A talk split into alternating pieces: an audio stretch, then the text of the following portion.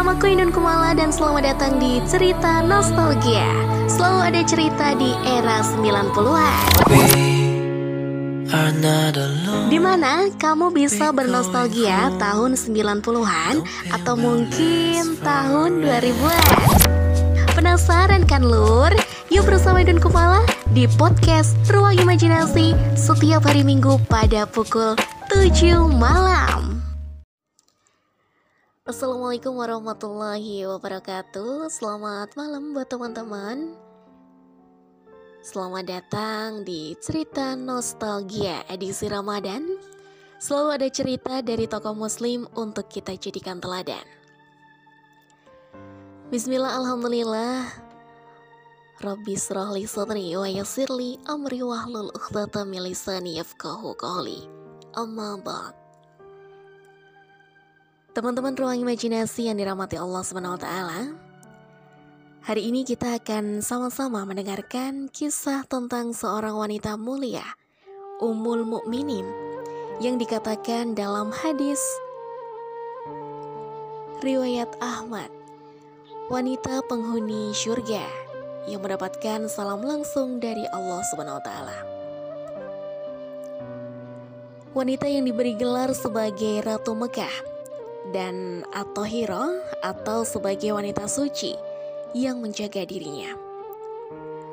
Wanita tersebut adalah Khadijah binti Khailid radhiyallahu anha. Khadijah adalah seorang janda yang ditinggal wafat suaminya sebanyak dua kali. Namun, janda ini adalah janda yang terhormat janda yang banyak dikagumi orang-orang yang berada di Mekah. Berasal dari bangsawan Quraisy, wanita yang berkedudukan tinggi, berprinsip, tegas, dan menjaga kesucian dirinya, pintar, dan banyak sekali kelebihannya yang membuat seluruh laki-laki berlomba-lomba untuk meminang dirinya. Khadijah adalah seorang pedagang yang sukses. Pada suatu ketika, ia menjalankan perdagangannya di negeri Syam. Namun, dia mengutus Maisarah dan seorang pemuda berusia 25 tahun yang diberi gelar oleh penduduk Mekah saat itu adalah Al-Amin karena terpercaya dialah Muhammad maka Muhammad dan Maisarah pun pergi ke negeri Syam untuk membawa barang dagangan dari Khadijah. Dan berkat kejujurannya yang sangat luar biasa, membuat perdagangan Khadijah binti Khalid radhiyallahu anha mendapat keuntungan yang berlipat-lipat yang belum pernah dia alami sebelumnya. Sesampai di Mekah, Maisarah pun menceritakan semua kronologi kejadian selama di negeri Syam. Maka makin terpesonalah seorang wanita mulia ini kepada pemuda berakhlak mulia juga, yaitu Muhammad. Di saat semua orang-orang berlomba-lomba untuk mendapatkan hati dari Khadijah binti Khuwailid radhiyallahu anha, namun yang terjadi adalah Khadijah yang melamar seorang pemuda miskin berusia 25 tahun ini, yaitu Muhammad. Di mana biasanya seorang lelaki yang melamar seorang perempuan, namun dengan kelapangan hatinya, dengan kerendah hatinya seorang Khadijah binti Khuwailid radhiyallahu anha ini dia seorang perempuan yang melamar seorang laki-laki. Singkat cerita, pernikahan mereka dikaruniai anak sebanyak enam orang. Ada Abdullah dan Qasim laki-laki yang meninggal waktu masih kecil dan disusul oleh empat orang anak. Ada Zainab, Rukoyah, Ummu Kulthum, dan Fatimah si bungsu. Pernikahan ini dipenuhi suka dan duka. Namun, Khadijah mengajarkan kepada seluruh wanita di bumi ini untuk menjadi wanita yang setia. wanita yang selalu berada di belakang suaminya ketika suaminya sedang membutuhkan dirinya. Khadijah binti Khuwailid radhiyallahu anha hadir sebagai kurota ayun atau penyejuk hati bagi sang suaminya. Ketika Nabi Muhammad SAW di usia 40 tahun menerima wahyu dari Allah Subhanahu wa taala di Gua Hira.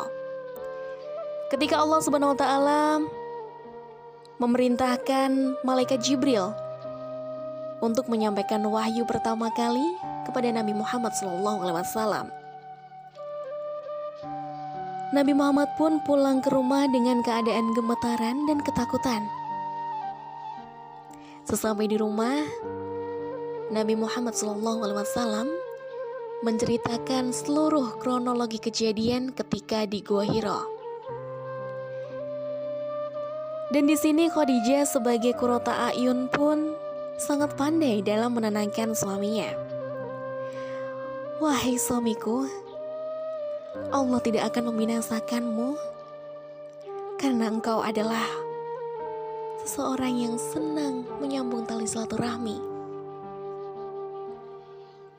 engkau adalah orang yang baik. Maka Khadijah binti Khuwailid radhiyallahu anha adalah orang pertama yang mengatakan keimanannya kepada Rasulullah sallallahu alaihi wasallam.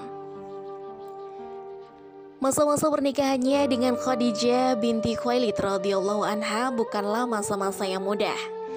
Dipenuhi suka maupun duka yang banyak sekali ketika kaum Quraisy mulai membunuh satu persatu orang-orang muslim.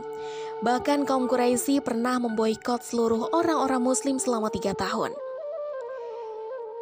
Di sinilah Khadijah menunjukkan peranannya. Seluruh hartanya diberikan oleh dakwah Rasulullah SAW. Selama tiga tahun, penduduk muslim ini termasuk Khadijah, menderita kelaparan yang sangat amat dahsyat.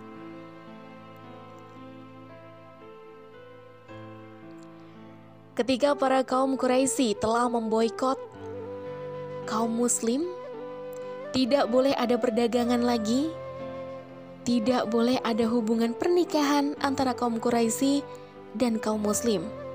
Mereka benar-benar diisolir benar-benar dipisahkan. Selama tiga tahun tersebut Nabi Muhammad SAW mendapat kabar duka bahwa seorang istri yang ia cintai telah mengidap penyakit. Khadijah binti Khuwailid radhiyallahu anha mengidap penyakit karena merasakan kelaparan yang sangat amat dahsyat, merasakan kesusahan hati yang sangat luar biasa, dan datanglah Amul Husni. Apa itu Amul Husni? Amul Husni adalah tahun-tahun kesedihan di mana dikabarkan Khadijah binti Khuwailid radhiyallahu anha telah meninggal dunia. Khadijah binti Khuwailid radhiyallahu anha setelah wafat, malaikat Jibril menyampaikan kepada Nabi Muhammad SAW bahwa Khadijah binti Khuwailid radhiyallahu anha telah mendapat salam langsung dari Allah Subhanahu wa taala dan diberikan hadiah surga yang terbuat dari mutiara. Setelah wafatnya Khadijah binti Khuwailid radhiyallahu anha, Nabi Muhammad SAW hijrah dari Mekah ke Madinah dan menikah dengan Aisyah Semoga dari kisah teladan ini bisa mengajarkan kita untuk para wanita agar menjadi wanita yang berakhlak mulia, berakhlak baik, tegas, pintar, dan juga bisa menjaga kesucian diri kita. Semoga bermanfaat untuk teman-teman sobat ruang imajinasi dan jangan lupa selalu dengarkan Ruang Imajinasi setiap harinya jam 7 malam. Spesial untuk gibah di hari Senin, Selasa, dan juga Jumat di jam 5 sore sambil menunggu buka puasa untuk cerita horor, curanmor, dan cerita nostalgia tetap hadir jam 7 malam hanya di Spotify, Anchor, Noise, dan juga di YouTube. Terima kasih buat teman-teman sobat ruang imajinasi yang sudah stay tune di sini. Juga selamat menunaikan ibadah puasa. Semoga lancar hingga nanti di hari kemenangan.